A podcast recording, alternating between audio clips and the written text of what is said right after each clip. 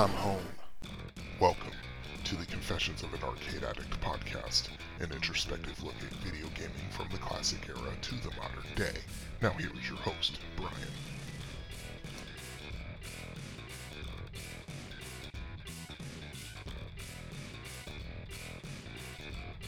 Hey, folks, what's going on out there? Brian here, and this is episode number 41 of the Confessions of an Arcade Addict podcast.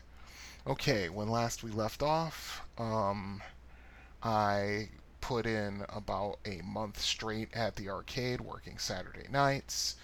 Um, the first couple of times I closed, it was a little awkward. I was still learning things, and I didn't quite have my bearings as to what exactly to do with certain things. But the last couple of weeks have been pretty easy, especially tonight. Um, let's see. Uh, unfortunately, Hannah quit. She had issues with our with our owner, and she decided to quit, which is a a massive pity because I've said it before, or at least I think I said it to other people. Um, Hannah reminds me of my former roommate when I first met her in Orlando. She had the same kind of energy. She was like what 22, um, just working like three jobs herself and you know just got I mean she quirky as hell in, in a charming way. And you know really cool person to have conversations with. And she had her goals and dreams and ambitions and I respected that you know because not too many people that early you know really want really know what they want to do in their lives God only knows I was a complete and total spaz at 22 in a lot of ways, but you know it's a pity that she you know, she quit. You know because yeah, I mean I talked to Thaddeus about it and he was he felt the same way. And I actually been speaking of that, I actually met the owner for the first time tonight. he walked up and started talking to me about you know what was in the till and things like that and I'm like you're Mike right and he's like, yeah. And I'm like, okay, this is the first time I met you. I'm not going to talk to somebody I don't know about, you know, what's in the till and whatnot. So, yeah. Um, I got paid, threw my money in the bank, all's good. Um, tonight was very interesting in a lot of ways. Um, it started off slow, but then it really started picking up. I mean, you know, it's you know the numbers from what John, who is the other guy who works you know openings on Saturdays, it's what he told me. He said it was really slow, and then shortly after he left, people just started showing up. So you know it was it was a good night. Uh, let's see what else is going on. Um, just working. Uh, I have a friend of the family uh, staying with us. Um, that's an adjustment for everybody involved, especially my son, who also had his birthday last week. You know, he's now seven years old, and um, he got a, a, couple of presents one from his um, a, uh, ABA therapist, and uh, a bunch from me and his mother, uh, including a brand new bike. it's kind of funny because I bought him a bike for uh, Christmas, and he quickly outgrew it um, that bike was made more for like you know kids under you know four feet tall and under i think. And he was already at you know just about to turn seven. He's already closing in on four and a half feet tall. So yeah. And so i had to buy him a bigger bike and i got it assembled. We had to go to um, Meijer to get the proper training wheels for it because he's not quite ready for uh, unassisted bike riding. You know, I'm probably going to let him more or less determine it once I f- see that he's handling the bike in a really good manner. Then I'll take you know talk to him about taking the training wheels off, and that's going to be interesting because he's going to have to learn how to keep that bike on balance while he's riding it and it's going to take a while and it's going to you know just like with all, with every last one of us when we learned how to ride a bike you know we fell down we skinned our knees we skinned our elbows you know we hurt ourselves but we got right back on that bike because the feeling of freedom, freedom, as I should say, uh, to quote uh, a friend of mine, is unparalleled, especially at that age. Um, let's see. So that's pretty much what's going on with me. Um, I did a check of uh, emails and voicemails and everything else, and still nothing. So once again, I'm going to say if you've got any questions, thoughts, comments, as long as you keep them civil, if you've you know got a game that you know is a favorite of yours that you want me to cover and I haven't covered it already, get a hold of me, arcadeaddictbrian at gmail.com. Also, there's a phone number for voicemails for the exact same thing. That number is 734 743 2433. Also, social media is ongoing as always. I'm on Facebook, Instagram, Twitter, and Tumblr.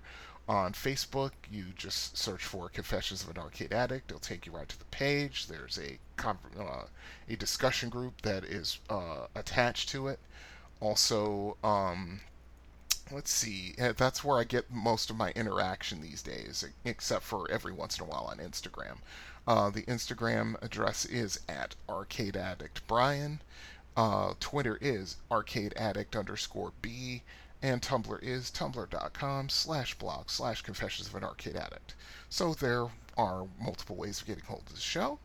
And if you if you have any sort of inkling to do so, don't be shy. You know, I'm here for the conversation. So, anyway, with that out of the way, let's get right onto the show. And I've got a lot to talk about, and it's already 3 in the morning because I got caught up playing Streets of Rage 4, and when I looked at the time, I immediately cursed myself out. So, without any further ado, let's get right down to it. Arcade Rundown.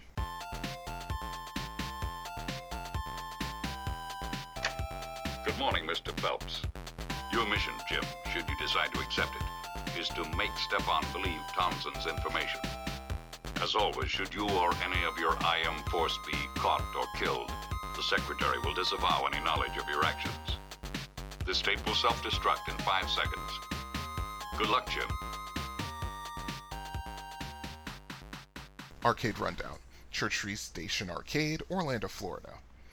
Okay, as I've said uh, about the time I lived in Florida, I was always on the hunt for arcades, and my roommate knew about quite a few of them. Um, one day, while we were just messing around downtown, uh, we were checking out Church Street Station because she was told by a friend that there was an arcade. Um, and we were just exploring it. You know, it's a quirk. It was, I should say, was. It was a quirky little shopping and dining spot in downtown Orlando. Um, just the way it was constructed, there were multiple staircases leading to, you know, leading to different floors. I think it had three floors, maybe four. I can't remember. I think it was three, but it might have been four. But at either way. Um, there was an elevator to get to each floor, but at the top of Church Street Station, there was an arcade there, and it was actually a pretty decent place. Um, let's see before I mean before they started tearing down uh, Church Street Station in the late '90s, going into the early 2000s. Uh, people around town and tourists alike swore by the place. It was it was pretty cool. I mean, it had shops, bars, restaurants, and on Friday and Saturday nights there would be street music. You know, it felt sort of like a, a New Orleans in miniature. I mean, it was really cool just to you know, hang out there and, you know, grab a bite to eat or grab, a, you know, a couple of drinks with some friends. You know, it was a really cool place to socialize. It really was. But as I said, the main attraction for me and my roommate was that there was a nice arcade on the on the top floor. Um, you get there by the elevator or the stairs. Um, we love the place because they had the the latest games, and anytime I went there on the weekend on a Friday or excuse me Friday, Saturday or Sunday, um, it was pretty busy. You know, so you know it was just fun just to go there, play some games, and you know just you know just hang out there. I mean, you could go to a restaurant, get something to eat, you know, and Orlando wasn't quite on its way uh, down at the time. It, um, it, I have to say that Orlando's made quite the comeback in the what 18, 19 years since I left. Uh, when I went back there in uh, 2010, um, when I was doing my test driving, um, I had a little time, so I did a little um, excursion uh, on my way down to Fort Myers. I did an excursion and went to Orlando and just, you know, hung out there for a little while, met a couple of friends and everything else just to see every everything that was going on. I mean, downtown was dare I say vibrant, you know, as I was driving through there on like a uh, early what was it? Thursday evening, I think, maybe Wednesday evening, I can't remember now. But um you know, it Orlando has become a little bit better of a town than I remember uh, going in the late 90s, going into going towards 2000, because a lot of places got shut down, and uh, a local radio host radio host started calling the place Oblando because you know by the time six or seven o'clock rolled around, it was a ghost town because all the people who worked downtown, you know, would leave to go home, and there was just nothing there for a couple of years. Um, for about three months, I had a job downtown at the courthouse as a file clerk. Um, there would be an hour lunch break from like 12 to 1, and you know, as I'm in the break room eating my lunch, I would get just sick and tired of hearing all the female employees uh, complaining about their husbands or verbally abusing the other two males in our uh, office. You know, it was pretty bad. And it was just one of those things where I'm like, I don't want to even be witness to this, never mind being a part of it. So I'm going to get out of here. So I would just, you know, make my lunch, eat it really quick, and then I would just take a little jaunt over to the arcade for about half an hour before I had to boogie back on to, back to work. Um, this was a great place. I loved it, and I was really unhappy when it when it closed down. Um, though as I would go there, the writing was on the wall because most of the little shops in the station started closing down one by one, and then the arcade itself closed down. I mean, like I've always said, you know, I'm always a little sad when an arcade closes its doors.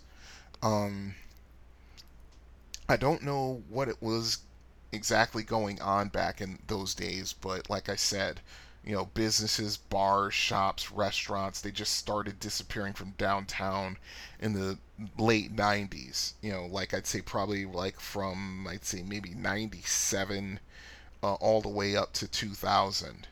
Um, but leading up to that time, I mean, downtown Orlando was buzzing.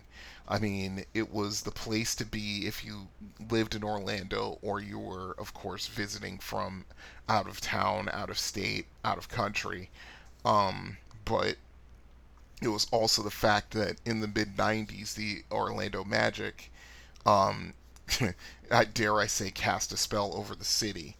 Um, but, you know, they had a really strong run going when they got Shaquille O'Neal in 1992, I want to say, or 1993, and then they got Penny Hardaway in 1994, and then uh, just through those years, like 1994, or excuse me, 1995, they made the finals, but they got swept by the Houston Rockets under rather tragic circumstances. Um, but once that happened, and then the years went on f- until like going into like 1996 and 97, Shaquille O'Neal left town to go to the Los Los Angeles and play for the Lakers, and then Penny Hardaway started getting uh, multiple injuries, and after that started happening, the Magic and the Magic, you know, sort of faded away, you know but I love that arcade. It was really cool. I mean, it was different. I mean, I'll go into more detail when I do an arcade review, which is coming within the next, what, three or four episodes. So stay tuned as always. Um, okay, if you lived in the Orlando, Florida area, you know, and you remember what Church Street Station was like, especially the arcade, hey, get a hold of me and tell me what you what you experienced. Arcade Addict Brian at gmail.com. Okay, from there, let's go right into top tens.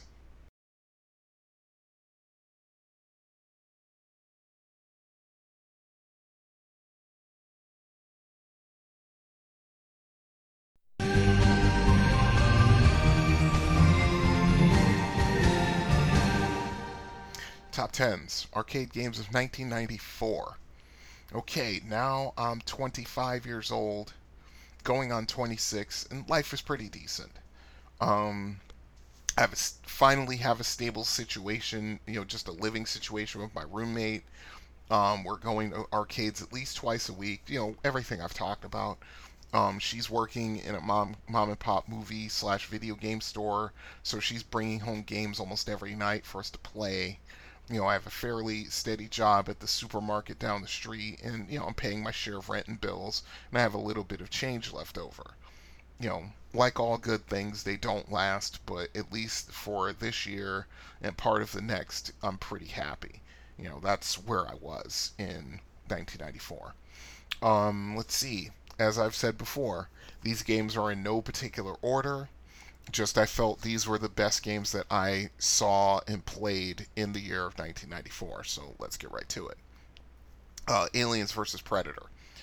This, and I know how ubiquitous and classic Final Fight is, but in my opinion, this is the best beat 'em up Capcom ever made. Better than the Punisher, better than Final Fight, or anything else that Capcom made in this genre. And I'd say that knowing that uh, Knights of the Round exist. That's a close number two in my book. But, you know, I loved it. I mean, I loved the concept. I loved the way the game looked, the graphics, the way the game played. It was awesome. Um, you had two humans, uh, both of them cybernetically altered, and two predators uh, who basically team up to go after the alien queen and uncover the conspiracy made by the military in conjunction with the aliens, which was really interesting, you know, to uncover as you play the game. Um, I poured a ton of money into this game because, you know, just the whole package of the game, the action, the graphics, you know, the way the game looked, the way the game sounded, you know, it just kept me coming back for more. Um, when I got this game in emulation, yeah, I was able to beat it because I never had enough money, you know, to uh, beat it. Even though I was fairly decent at the game, I could get through three quarters of it before I would have to continue, and then by that time, you know, the the action is pretty hot and heavy. But we'll go into that uh, another time. Um, Art of Fighting 2 this game is where SNK started catching up with Capcom as far as the quality of their fighting games went. Um, not that they made bad fighting games, but the cheese factor in SNK's uh, fighting games and beat 'em ups was so high, you know, especially in the early days with games like Fatal Fury and Sengoku and things like that. You know, the game could be really, really cheap at times. But um, I played this game sparingly because I was much more of a Capcom guy, but I did notice um, when I saw like Art of Fighting 2 machines in my travels around uh, Orlando, Florida at the time, you know, I saw that this game actually was a really high quality game. I mean, I think they started raising the bar with Samurai Shodown, and I think Art of Fighting 2 followed right along suit. So yeah, that's Art of Fighting 2. Uh, Cruis'n USA.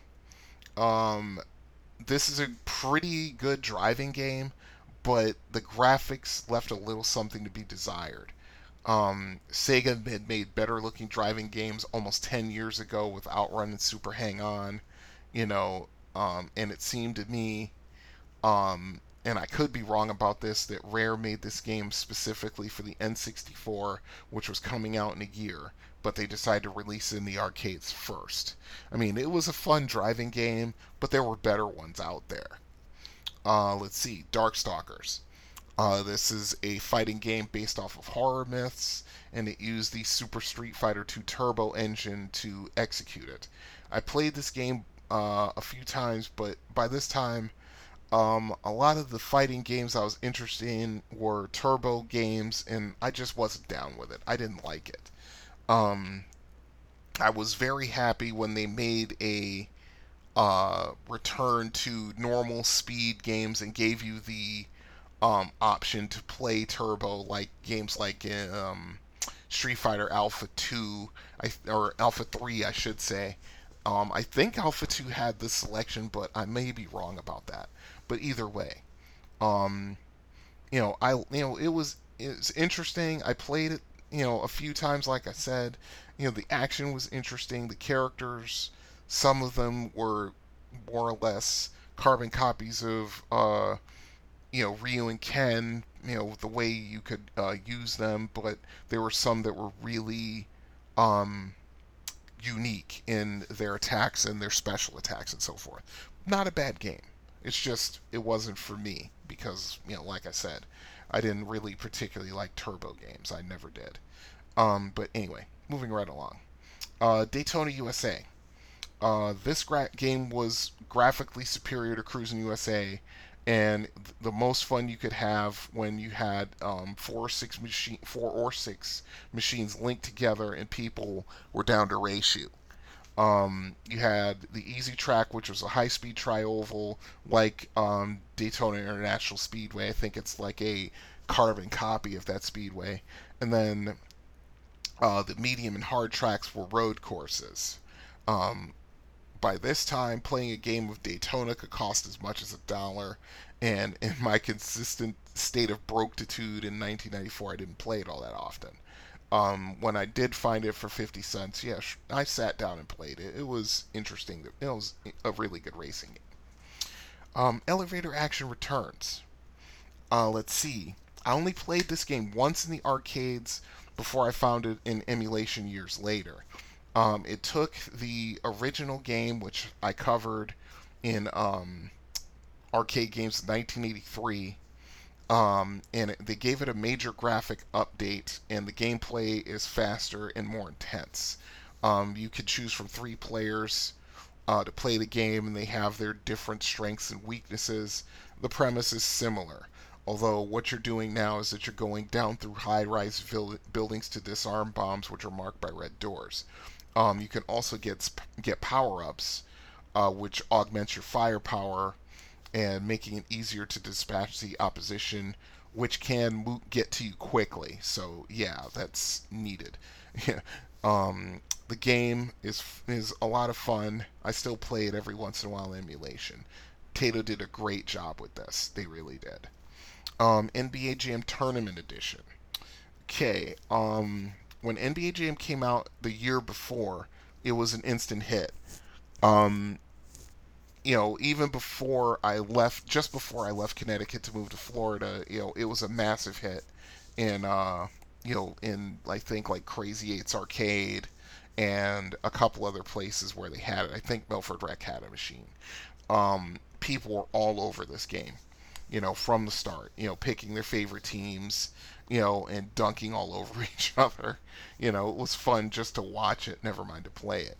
Um, one year later, Midway comes out with an update and an upgrade, you know, because the gameplay is slightly different, but it's better. Um, the dunk animations are even crazier. You know, I mean, you can actually um, switch your lineup at halftime. There were more stats. You know, it was uh, just a fantastic game. Love it. Love it. I love this game. Call back to the NBA ads of 80s and 90s. Okay, Samurai Shodown 2. Um, I played this game only a couple of times. I couldn't get quite get the hang of it. I was better at its uh, playing its predecessor. Um, although I didn't have the time and the funds basically to put in the time with that game. Um, there's with this game there's a power meter that fills up when you get hit or you inflict damage on the opponent. And when the meter is full you can in, unleash a uh, finishing move or power move if you if you will. Um, graphically the game was a step up from the original. And you know it was very interesting a very interesting game to play. It really was. Okay moving right to super street fighter 2 turbo. Okay, I was all right at this game. You know, it took me a long time to get to Akuma playing Sagat because yeah, I wasn't going away from you know the character that I'd been playing since uh, Champion Edition in 1992. Um, this game uh, was where I had to change my fighting style up because uh, my defensive style that I would use wasn't working that well anymore. Um, most of the opposition had a way to fully evade my tiger shots now, so um, it was a lot more difficult. I had to work a lot harder at it. I mean, I've already told the story about how um, we found a super turbo machine uh, in um, a McDonald's game room uh, on International Drive, and my um, and my roommate was good enough at Super Street Fighter 2 that she actually could adapt her style of play to Super Turbo, and it worked out pretty well.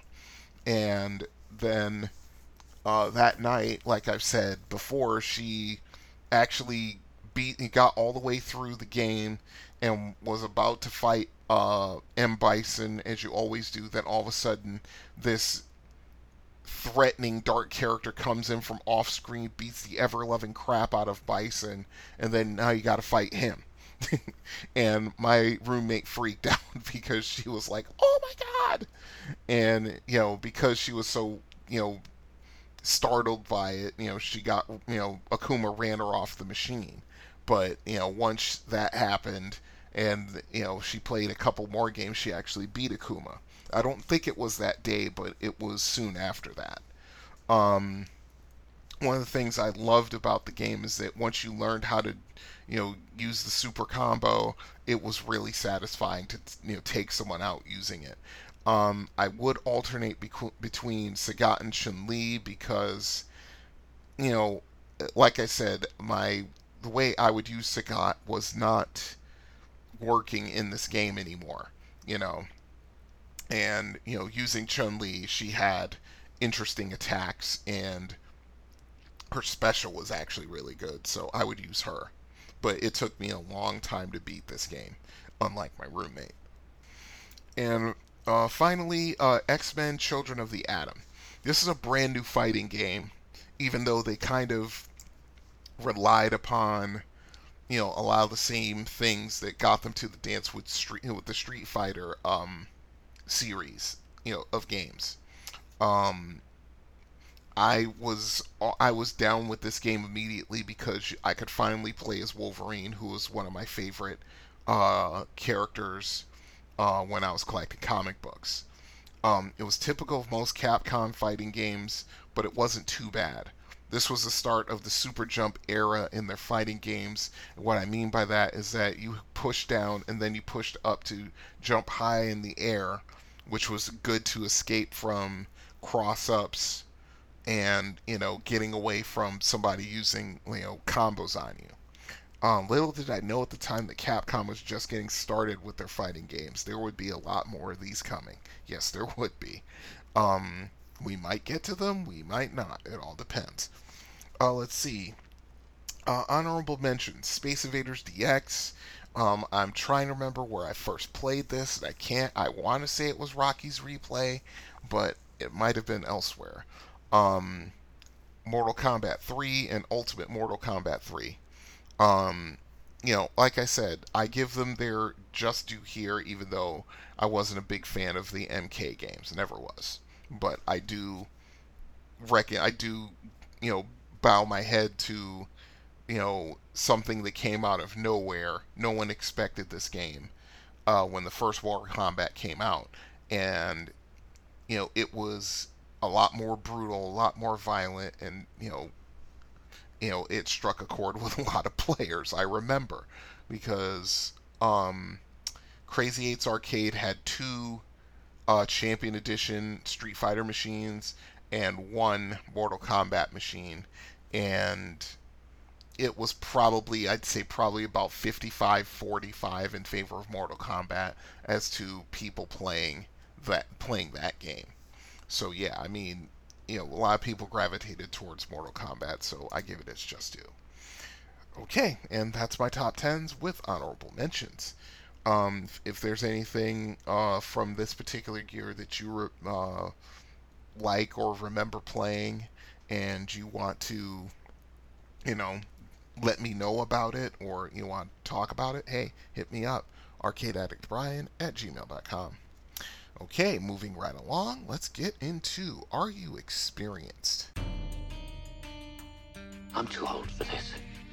Hiding in front seats like a teenager. Poppy, I think I'm getting too old for this stuff. I'm getting too old for this. Listen, you was born too old for this. I'm getting too old for this. I'm getting too old for this. Lying wet arse in the heather chasing other men's cattle. I'm getting too old for this sort of thing. Maybe we're getting too old for this. What do you think, huh? I'm not too old for this shit. I'm not too old for this shit. You will not. We're not too old for this shit. We're not too old for this shit. We're not too old for this. Say like you believe. We're not too old for this shit. Yeah. We're not too old for this shit. I'm not gonna buy a hemorrhoid cushion. We're not too old for this shit. Are you experienced? Discs of Tron. Yeah, this game I only played a few times, but it left a v- lasting impression on me. I mean, it was one of the most gorgeous games in 1983. I mean, it was just awesome. Um, like I said, it's just one of these games that it's a rare game.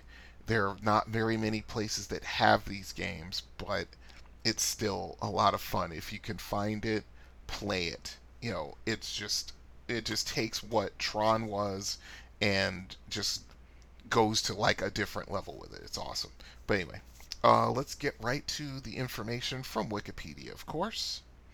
Discs of Tron is the second arcade game based on the Disney film Tron, which re- was released in 1982. Uh, while the first Tron arcade game had several mini games based on scenes in the movie, you know, grid bugs, light cycles, the MCP cone, battle tanks, all that stuff.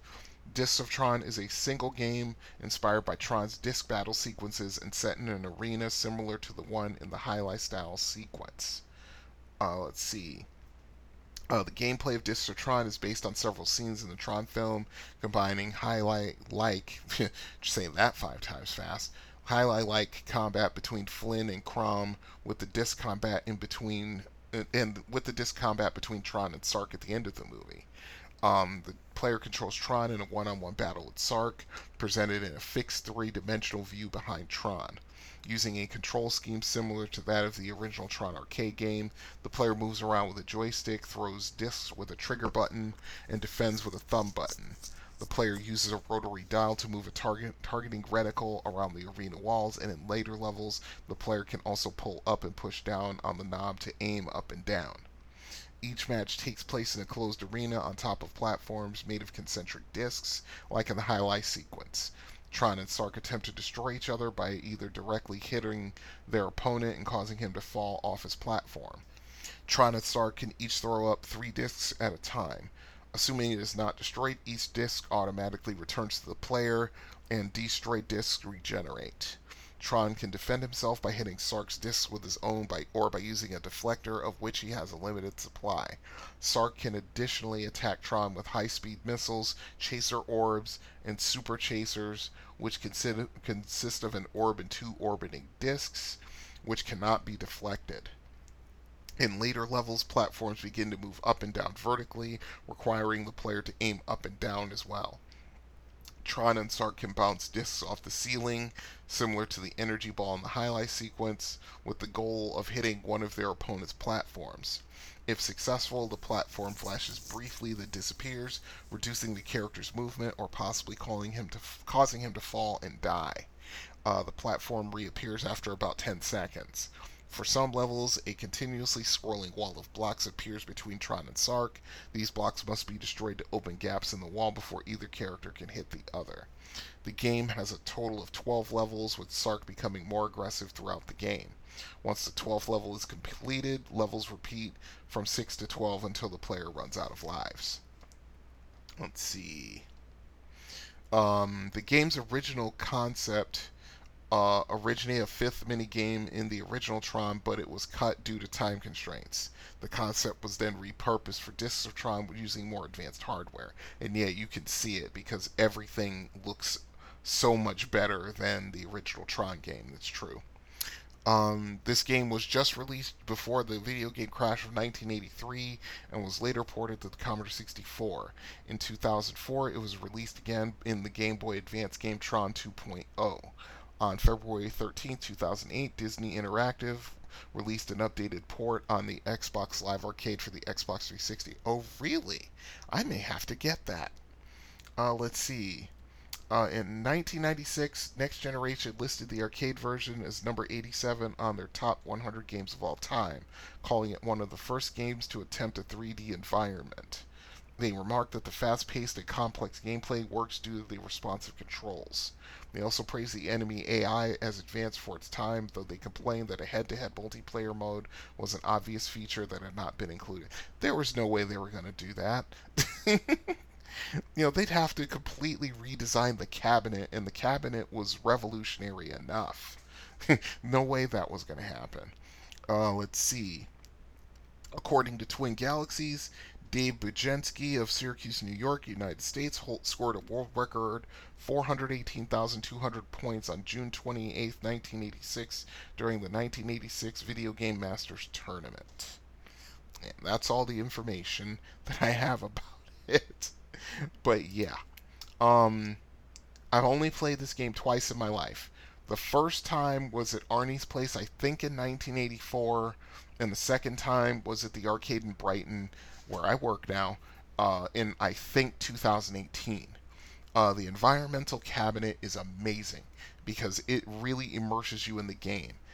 Uh, David Warner's voice taunting you and laughing at you when you die was a fantastic touch for an already great game, though I will say that the game becomes unforgiving rather quickly.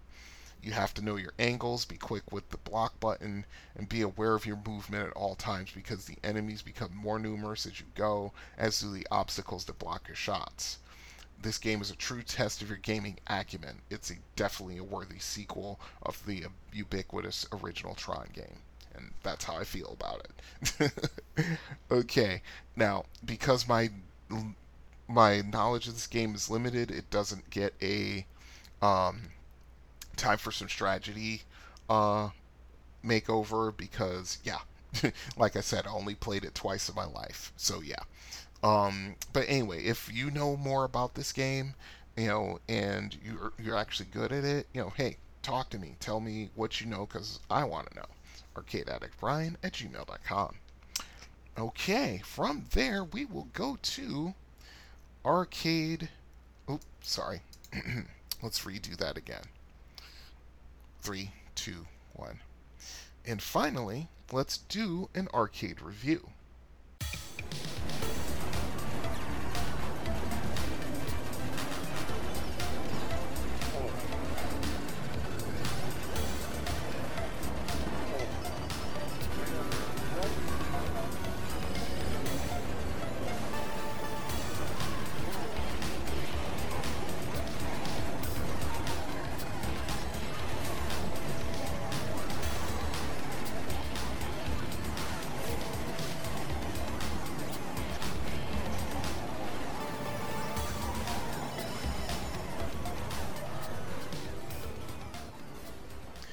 Arcade Review, One Up Barcade, Farmington, Michigan.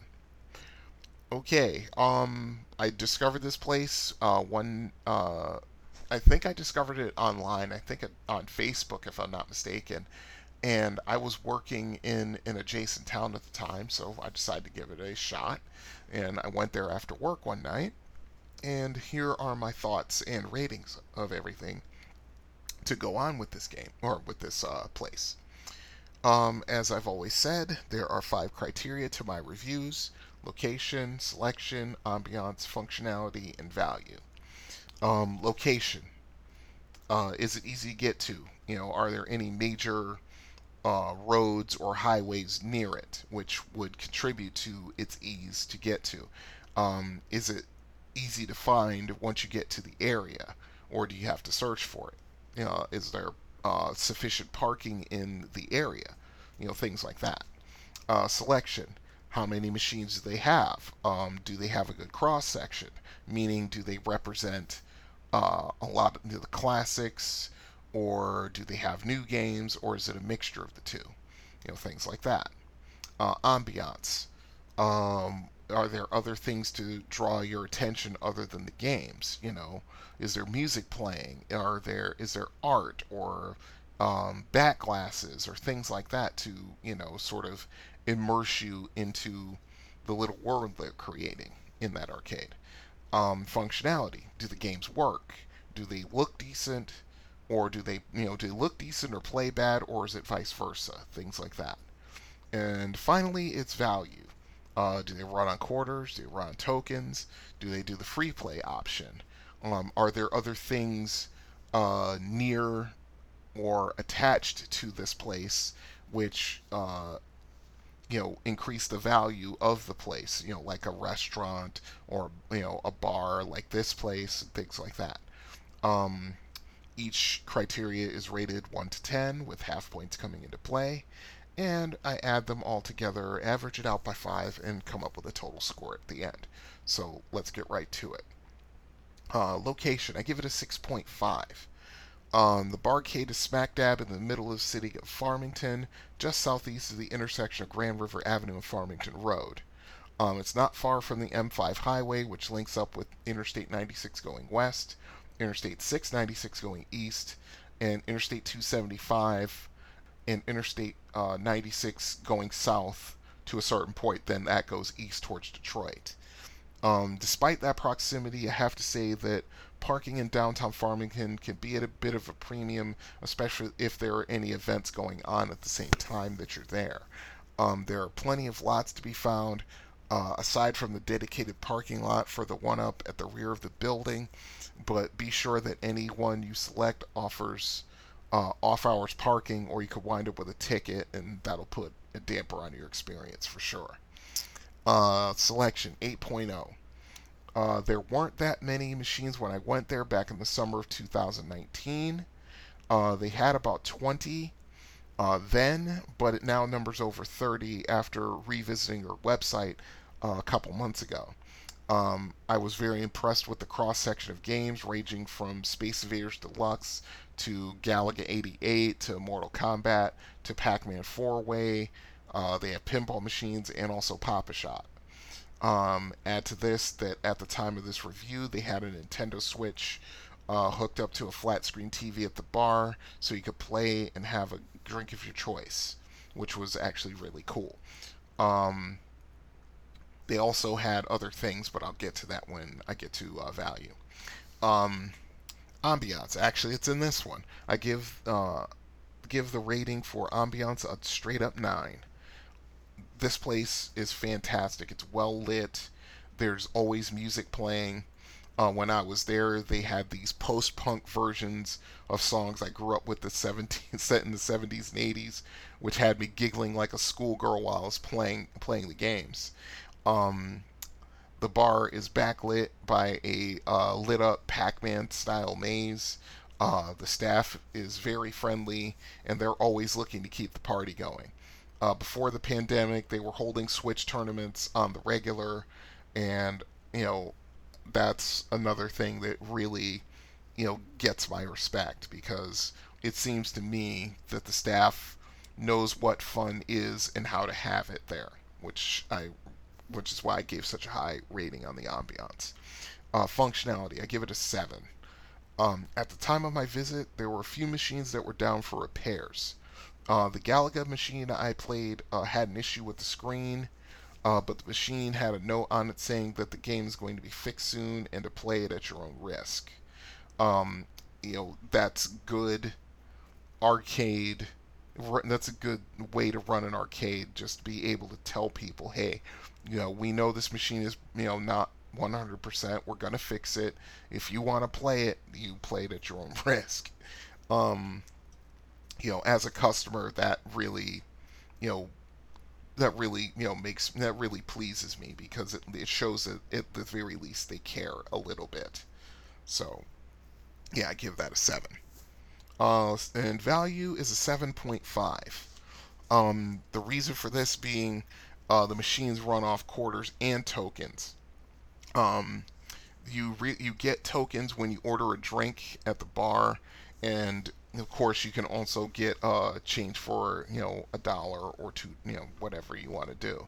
uh, that raises the about value uh, rating up way above average because you know not only uh, do you can you order drinks and get tokens that way, you can actually you know get you know get some quarters and play it that way. So if you're the designated driver, you can have some fun too.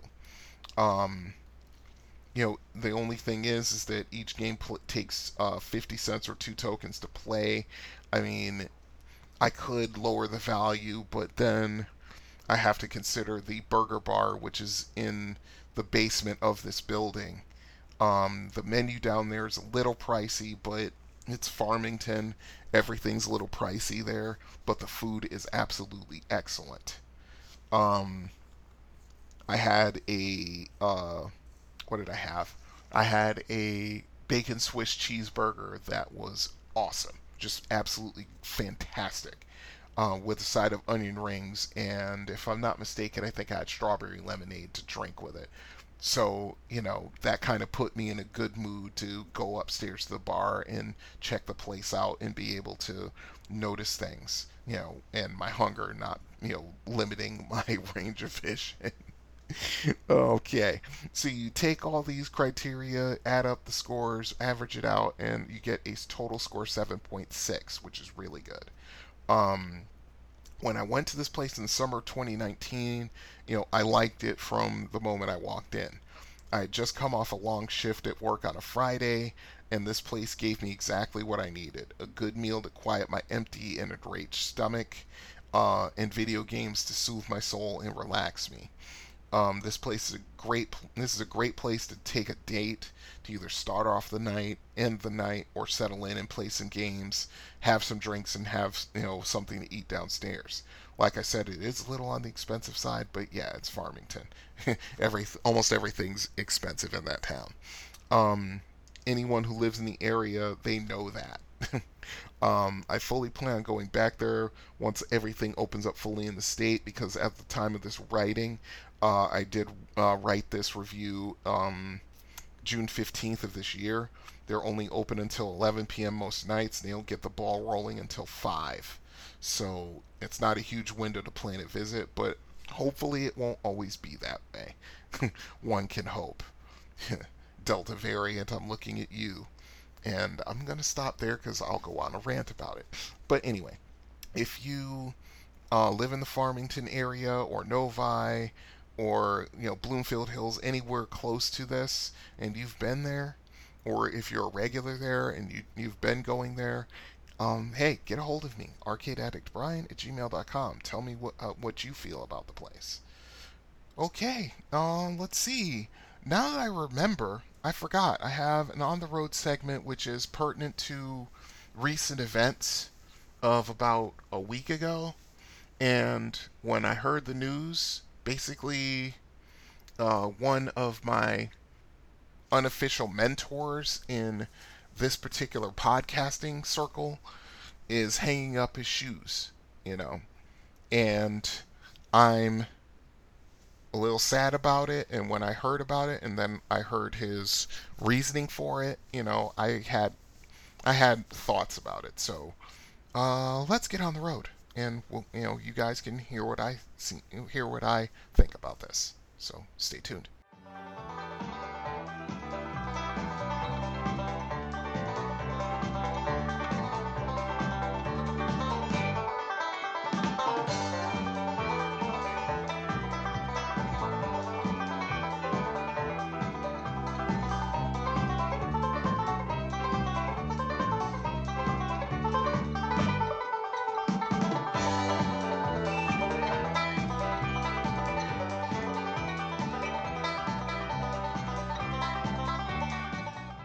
Folks, Brian here, and I'm just about to get on the road.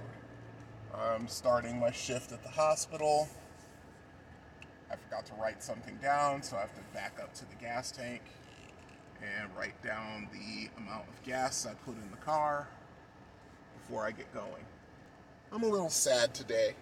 I've been sad since I think, what was it, Friday, when I saw the news on Facebook that Vic Sage was retiring from writing, blogging, and podcasting. You know, when he originally posted his news on Facebook, I was a little surprised, a little taken aback. But after he, after I listened to his last podcast of Diary of an Arcade Employee, which was like a three way podcast to coincide with his other two, I understand. it still makes me sad because, I mean, I've said it ever since episode zero of this podcast that he was, along with the retroist, one of the main influences to inspire me to do this podcast. And my podcast is nowhere near as successful as theirs are, but at the same time, I'm not in competition. You know, just to explain that, I really needed. I remember when I'm listening to all these podcasts. I've been a fan of the Retroist and Vic Sage for years, years and years. And I mean, their podcasts helped me get through some really long nights on the road. Especially when I was doing test driving and I'm putting in a 500 mile route and I'm struggling about, say, about the halfway point. You know, their podcasts, along with others, too many to name here, and my music helped me to keep alert, stay out of trouble for the most part, and get my job done. That's how it was while I was test driving. That's how it was when I was delivering treated steel parts. That's how it was when I was working at a uh, medical facility um, in about half an hour from here, and it's that way now. So hold on, I need to pause. I have to go back in real quick. Be right back. Okay, I'm back. Sorry about that, folks. I had to answer the call of nature. You know how it is. So, anyway, the reason why I started my podcast, I mean, aside from Vic and the Retroist basically showing me the way as to how to do it. But the reason, the main reason why I wanted to do it was I had so many memories of games, you know, where I first saw them, how I learned to play them, the friendships that I made over these games through the years, and things like that. All those things. You know that I mean I had so so much information and so many memories stuck in my head that aside from just hitting record on my phone voice recorder and just blabbing and just just spilling out everything that was in my head you know i was thinking hey you know video game arcade video games are making a little bit of a comeback i mean this was back in what when i started started recording and stuff I even before I got onto Anchor and started legitimately recording and uploading uh, episodes, um, I started recording these things in like 2016. That's two years before I even, you know, got onto Anchor and started a quote unquote legitimate podcast. And so I still have those notes, and I would be just talking and talking for hours, talking about this game, that game, the friends I've made, you know, the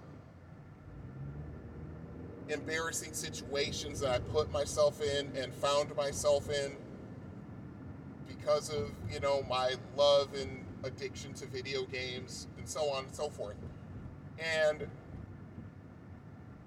you know, I would listen to Vic Sage in the Retroist, and they would talk about, they'd say they would talk about a game like, you know, Dig Dug or something like that. And they would talk about the game and their experiences with it, and then they would go into the description of the game. Um, there was a time when the Retroist would go into really deep detail about, you know, the processor that was used and so on and so forth. And I found that stuff just fascinating. I don't even know how I found these podcasts. I think I just did a search for arcades, arcade, you know, on iTunes, and their names are were like the first ones that came up. And after listening to both of them, I'm like, yeah, these are my people. so anyway, you know, so yeah, I started doing these recordings in like 2016. And that's why when, if you've noticed, if you were paying attention, um, when I first started recording this podcast in the summer of 2018, I think it was like July of 2018, so yeah, it's my third anniversary now. Um, you'll notice that uh, a lot of the on the road segments were started in 2017 you know and that's because i had to kind of work my courage up to do it it's not the easiest thing in the world to put yourself out on the internet like that you know I mean, thankfully, the all of almost all of the feedback I've gotten about my podcast has been positive, you know, and the the the, the criticism that I have had has been constructive and not just mean spirited. Thankfully, so I mean, so yeah, I mean those those two guys were like the direct influence. I mean it's not like I'm new to podcasting because I'm not. I've been podcasting literally since 2010. You know, since I was sitting in a hotel room in, oh God, where was I? Oh, that's right. I was in a hotel room in uh, Grand Junction, Colorado, I believe. Um, to explain that, um, I would, you know, I'm fairly active on several uh, Dungeons and Dragons uh, forums. Not the least of which is, um, oh my God, hold on, oh, oh, my memory just my memory just short circuited. Wow. Um, oh goodness, but suffice it to say that I've been on I've been on several of them for. Uh, at that point in 2010, I want to say two years, three years in a couple of cases. So, and of course, being on message boards, someone will ask a question or post an opinion about, you know, a certain rule set of D&D or an adventure or their experiences with, you know, DMs or players, be it positive or negative and I would respond, and I would have to, you know, discussions and debates with people because just like almost everything else in life, you know, you know, the, your the D and D experience for people is almost completely subjective. It all comes down to the the way the DM is and the way the players are you know, whether you're running the game as a DM or you're participating in it as a player. So, you know, so everyone's experiences are different. very few are exactly the same, even though I've seen a few and I've experienced, you know, discussing with someone a almost exact uh, mirror image experience, you know, in a game, you know, whatever it was, be it, you know, a particular adventure or, you know, the DM was being this way or a player was being that way, that kind of thing. But, so yeah, I mean, I got put on the, you know, Thaco's Hammer podcast in what, March in 2010, I think? Somewhere around there. And, you know, uh, one of the guys who, um, I guess he liked me because apparently a lot of the things I said in, you know, discussion threads and things like that made sense. Or, as it turns out, he and I have the exact same birthday, which is hilarious because he's like, he's barely into his 40s, and here I am. I'm, you know, I'm getting into my 50s. I'm, you know, going to be 53 in what five, a little less than, a little more than four months, like four and a half months. So, you know, one day, you know, he just emails me through the message board. He says, "Hey, do you want to be on a podcast about Second Edition D and D?" And I said, "Of course." Because to explain that, um, I started playing D and D in 1981, and um, you know I went through uh, the Moldvay rules, which were the basic rules and expert rules, and then from there I went to first edition uh, AD&D.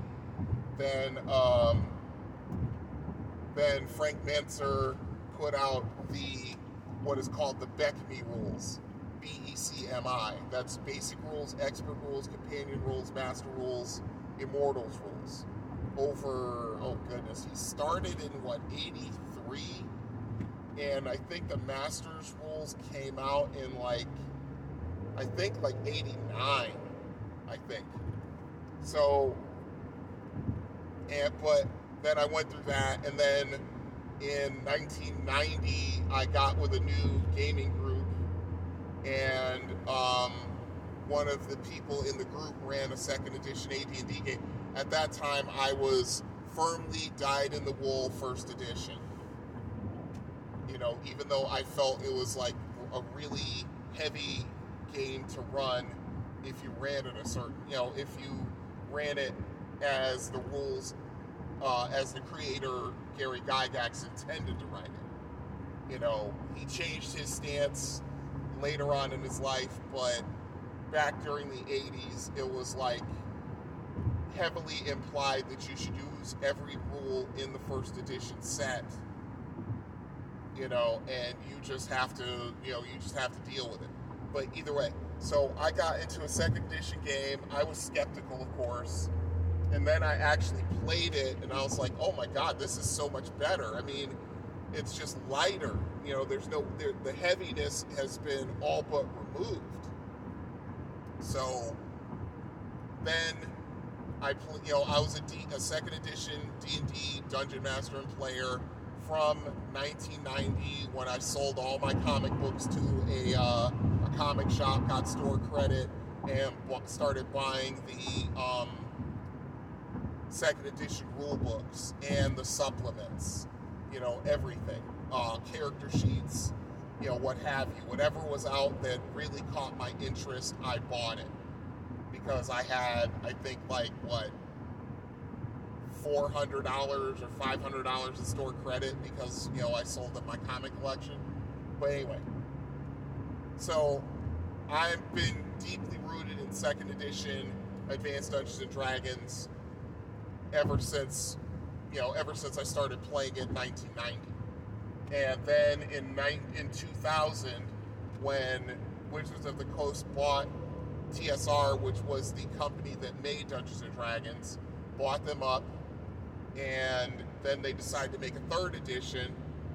And I, you know, after looking at the rule books and seeing how they completely changed the game, um, and also how more, much more expensive the rule books were, I was like, no, I'm not going any further than this. And that's where I've been for the last, what, oh, what, 30 years or thereabouts? Or 20 years since that since that happened.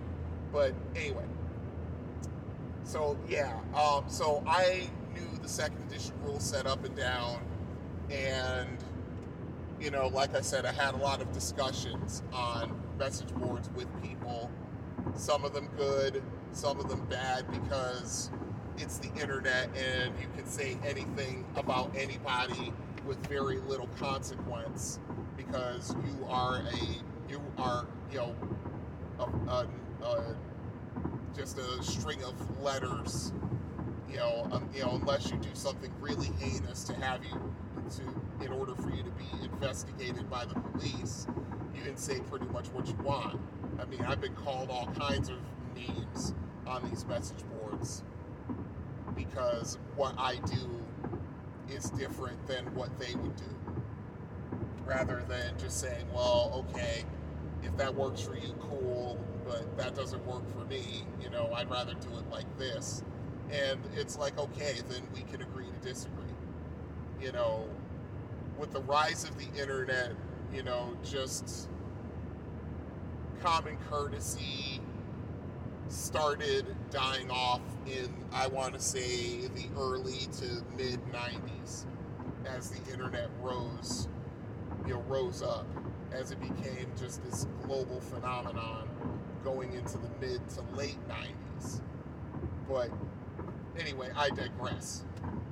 So, you know, so yeah, I got a message from someone else, uh, from someone on the message board saying, "Hey, you want to be on podcast?" And I'm like, "Okay, cool. We're talking about second edition D and D. Okay, I can do that. No problem." And thus, in episode number four of Thaco's Hammer, I was introduced, and I've been with that podcast ever since. Uh, it's 11 years now. Um, as a matter of fact, we just recorded episode number 169 uh, this afternoon. You know, you know, I work a lot. Um, one of the other co-hosts works a lot and so we can't get together as often as you know we would like. Not only that, there are other mitigating circumstances which I'm not very happy with, and you know it just goes from there. But anyway, going getting back to this podcast. So I'm not a stranger to podcasting. You know, I'm an avid listener of podcasts. I think I've got oh goodness, I want to see at least, um, not counting all the episodes of this podcast because you never know if somebody is curious about it and wants to take a listen. And not only that, I listen to my past podcasts so I can get better at making future ones. That's just how it is. Um, you know, it's not an ego thing, it's an I want to get better thing. But anyway, um, so even so, it's a lot different. It's a much different thing to be part of a part of a team doing a podcast than it is to do it solo. You know, because you it, everything begins and ends with you. There's no buck to pass. It stops with you. So it took me I would say probably about a year to kind of get the you know get the courage up to just start it and just to just do it. I mean, there were mitigating circumstances. In 2017, I was working a full-time job and I was putting in a lot of hours and I still had two part-time jobs on top of it. So, you know, it took me a little while to get the mental acuity and the courage to start it up, but start it up I did. And so, you know, I just basically have a formula. I put out a podcast once a month. You know, I record every three weeks, and then I put out the episode the following week because that's all I have time for. and not only that, I don't want to burn through all of the information and memories that I have about games and arcades and people that I've met and so on and so forth. Even though, you know, I think I there's a part of me that thinks I already have burned through like 80% of it. But either way, that's neither here nor there.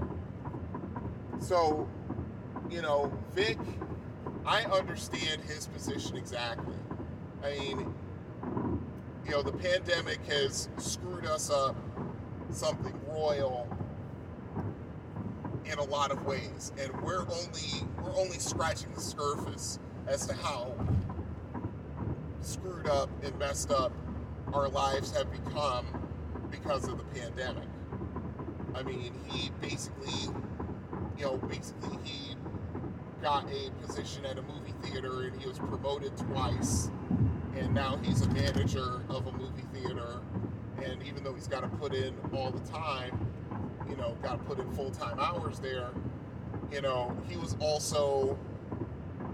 He says he felt like he was stretched thin, but quite honestly, as a person who is almost always riding this ragged edge between working four jobs, doing two podcasts, you know, and everything else going on in my life, including caring for a special needs son. You know, I understand burnout. I do. And I think he felt he was, he softened his language, but he was burning out, I believe. He was doing too much. I mean, he had to give up his job at the Arcadia Retrocade, I found out, and that makes me sad. You know, because I know he loved that job and he was working with his best friend in high since high school. So I get that. I mean, I wish he could have been able, you know, as far as I'm concerned, but that's just me talking. I wish he could have been able to just work full time at the arcade you know, and just you know kept kept things rolling. But you know, this is the best decision for for him, and I can't gainsay it, despite you know my selfish wishes, because I enjoyed listening to him. You know, telling stories about you know games that he played, you know, arcades that he used to go through, um, playing. Uh, playing home games, uh, playing you know home console games with his grandmother. You know, I can I understand that because I have some of those kind of memories, and I do treasure them. You know, mostly it was you know playing games with my friends, or the time where my brother and I weren't butting heads, and we would play um, games on 2600 and we were constantly pushing each other to get better in order to be, you know, the, the typical sibling rivalry. And the thing was, is that as I got older, because I was playing games a lot more than he was, I got better and I could beat him in almost every game except one. you know, and I think it really stuck in his craw that it was like that, but whatever. You know, it is what it is. So I understand where Vic is coming from. Because God only knows there are some days where, you know, I get the text from my cohorts at Thaco's Hammer and they want to do an episode and I'm like, I have to actually sit back for a few minutes and actually take stock in what is going on before I respond and say yes or no. You know, if I'm worn out from working so working a lot and or there's something going on with my son or his mother you know and I've got to devote my attention to that or even the uh, the person who I do home care for and she needs me to go up there for some reason or to run an errand you know I have to take all that into account before I say yeah let's do it or no I can't do it you know. So I understand. I mean, not only that, the situation our podcast is, or that podcast is in, is a frustrating one for me. I won't go into the details of it, but suffice it to say that it really there are certain aspects to that podcast that really bug me, and I'm just like most of the time I can grit my teeth and bear it, but there are other times where I'm just like things should be different, things should be better for us, and they're not. And that's all I'm gonna say about it. Um, so yeah, I mean, I understand when you've been doing something for so long. He's been doing podcasting for 12 years. He has over 300 episodes. I only hope and pray I can make it to that number.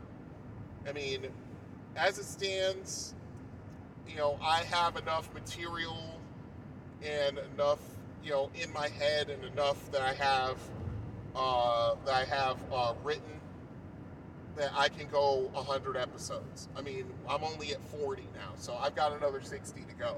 I mean, once I reach 100, then I'm going to have to take stock and see where it is and see where I'm at and go from there.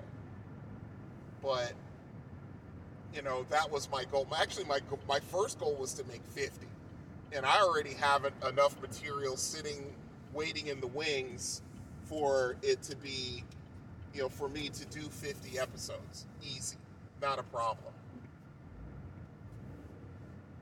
So, will, you know, so yes, this podcast is going to be around for quite some time. You know, whether you like it or you don't like it. Okay, I'm at a stop right now, so let me pause it while I take care of some business. I'll be right back. Okay, I'm back. So, yeah, I mean, like I said, I've got enough material to go about 100 episodes, maybe more. It all depends. But, I mean, I mean, the one thing that I wish that I'd done, I wish I'd spaced out uh, story time a little bit more. I thought I had more stories than I did, but there are some, there are a lot of stories I have, but you know, the information about, you know, my recollection is just fuzzy, and I'd rather not put it out if it's not factual, because I don't want anybody coming back on me and you know saying, you know, hey Brian, you know, you talk about this and you know how this happened here with this person or that person and that's not you know that's not factual. It's not it's not right. This is what really happened. I don't want to get called out like that. No way so anyway um i mean props to vic sage. I mean you know the first thing you need to know is to know when it's time to hang it up.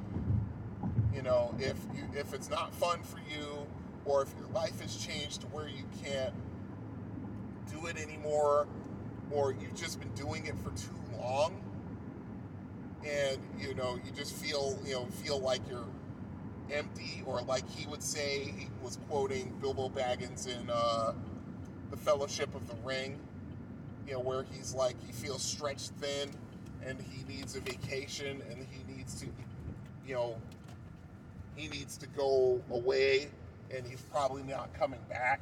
I get it. I understand totally. I mean, like I said, it's better, it's always better to recognize when, you know, you're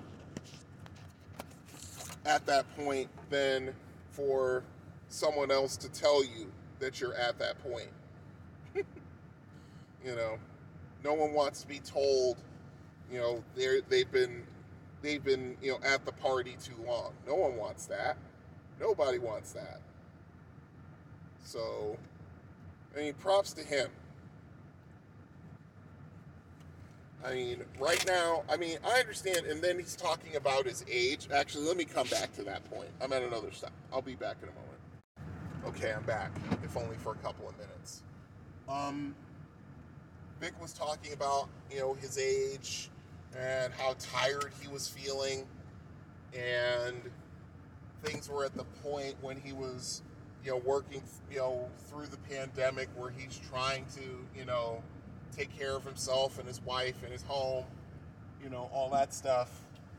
And he's talking about, being so tired that he would fall asleep at the dinner table with food in his mouth because he was so worn out.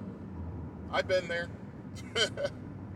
oh man, when I was doing when I was delivering treated steel parts, that job was physically not easy, but just from a mental standpoint, it wasn't easy for several reasons. Not the least of which was having to get up at well, towards the end, I had to get up at like quarter, you know, quarter of five to be there by five thirty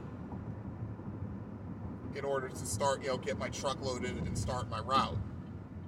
And at that point, it was like I gotta get, I just have to get out of this job. It's driving me up a wall. It's killing me because I was, ha- I was basically um, working four days a week, but I was putting in 10, 11 hour days.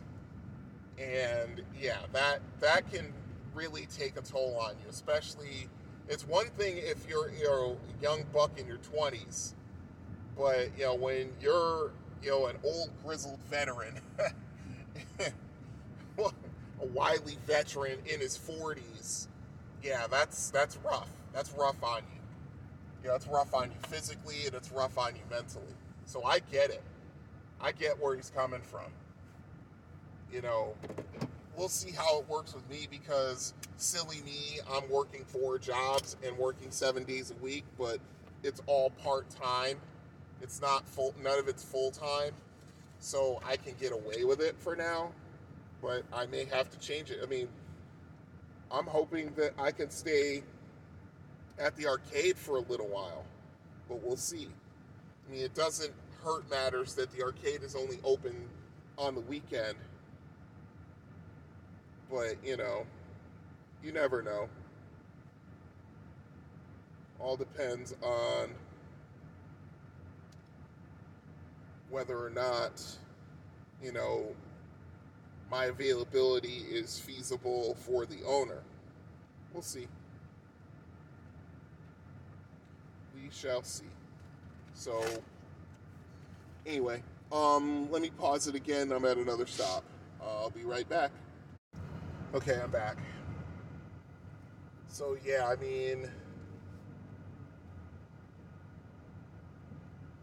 that's the that's one of the problems when you're when you can't when you're not able to be a full-time podcaster that you're not making enough money from whatever revenue you make from your podcast to be able to support yourself support your family. I mean psh, would i love to make about what $3000 $4000 a month to where all i have to do is just do stuff for the podcast yes absolutely that's more time I can spend at home with my son. That's more time that I can just be there for the pe- people that I care about. You know, and not being able to, and I'm not greedy. I'm not like some of these streamers who make like a, what, a million dollars a year, you know, a couple million dollars a year, or a couple hundred thousand dollars a, mo- uh, a month or whatever you know, because there are those, you know, there are those who like have like, you know, a couple hundred thousand followers and whatever streaming platform that they uh, that the streamer uses, they donate to.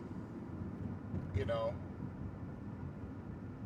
I mean, I would love to be able to shift the podcast to a streaming platform like Twitch. You know, and you know, do live recordings and that kind of thing. You know, actually do a podcast and do like a live podcast that's, a, you know, an adjunct to the main podcast where, you know, people can, you know, participate directly because that's a good way to get people involved and also a way for, you know, especially if you monetize it slightly, it's a good way to get extra money in your pocket you know, just to be able to, you know, pay your bills and, you know, buy your food and pay for your car and all that kind of fun stuff, you know.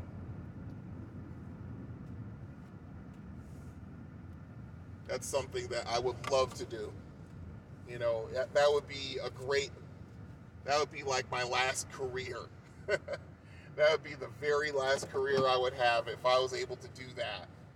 I mean, one of the people I follow on Twitch, go, who goes by the name of Buana, I've been following him for oh my god, how long? At least eight years, maybe as maybe as long as ten, something like that. I mean, it was just after Justin.tv became Twitch, just after that. So that's when I found. Well, I found him on um, on uh, Leo Laporte's show that he would do. He was a guest on that show, but you know, just by watching him and you know seeing him interact, I'm like, yeah, this, he's my guy. He's my kind of people. So then I found him a couple years later on Twitch, and there I am. You know, I donate to him on the regular because I like what he does. He's funny. He's very entertaining. You know, and he's you know, I mean, there are a couple other people on Twitch that I support in that way. I mean, I remember. Oh, that's right. I remember. I found Buana after I got into Marvel Heroes. That's what it was, and it was from another streamer. Actually, now that I think about it, because I followed that streamer for a long time, for I think for like about a year. You know, I didn't uh, donate to him, but because I was broke all the time. But you know, I supported him and I watched him regularly. And it was just like that. And then Buana showed up one day. I'm like, I know that guy. He's got a stream? Okay, let's do that. So I went over there. And, you know, because the thing was, it was like him, the original, the original podcast or the original streamer I was following, Buana, and then another another uh, pod, streamer named Rushlock, Rushlock, who you know I found he was he was really cool, and we were all into Marvel heroes, and we would get we would all get together and do community stuff. You know, we would you know help somebody through a really hard part of the game and try to get him you know um, epic level uh, equipment for his hero and that kind of stuff. That was awesome. So yeah, I mean, I would love to be at that point. I mean, just yesterday or not yesterday, just Saturday, um, Buana's got Buana got a ton of you know subscriptions and donations and so forth. You know because people like him. He was he's entertaining. He's not like Ninja who you know has a couple hundred thousand followers and you know pulls in seven figures easy or how Dr. Disrespect used to, you know, before he kind of got canceled. You know, it was the same thing. But anyway, um, actually, you want to know what? I need to focus on getting my job done tonight. I'm already several minutes behind, and I need to focus. Not to mention, I need to get something to eat because I'm starving. I haven't eaten all day. Um, and I can go on and on about this topic for a while, but I think I'll cut it short right here. Uh, so this is Brian saying, have fun out there, good gaming, stay safe, au revoir. This has been the Confessions of an Arcade Addict podcast. All music has been provided by Kevin MacLeod. You can find his music at incompetech.com. You can contact the show by email at arcadeaddictbrian at gmail.com or you can call and leave a voicemail at 734 743 2433. Until next time, you have been listening to the Confessions of an Arcade Addict podcast. See you then.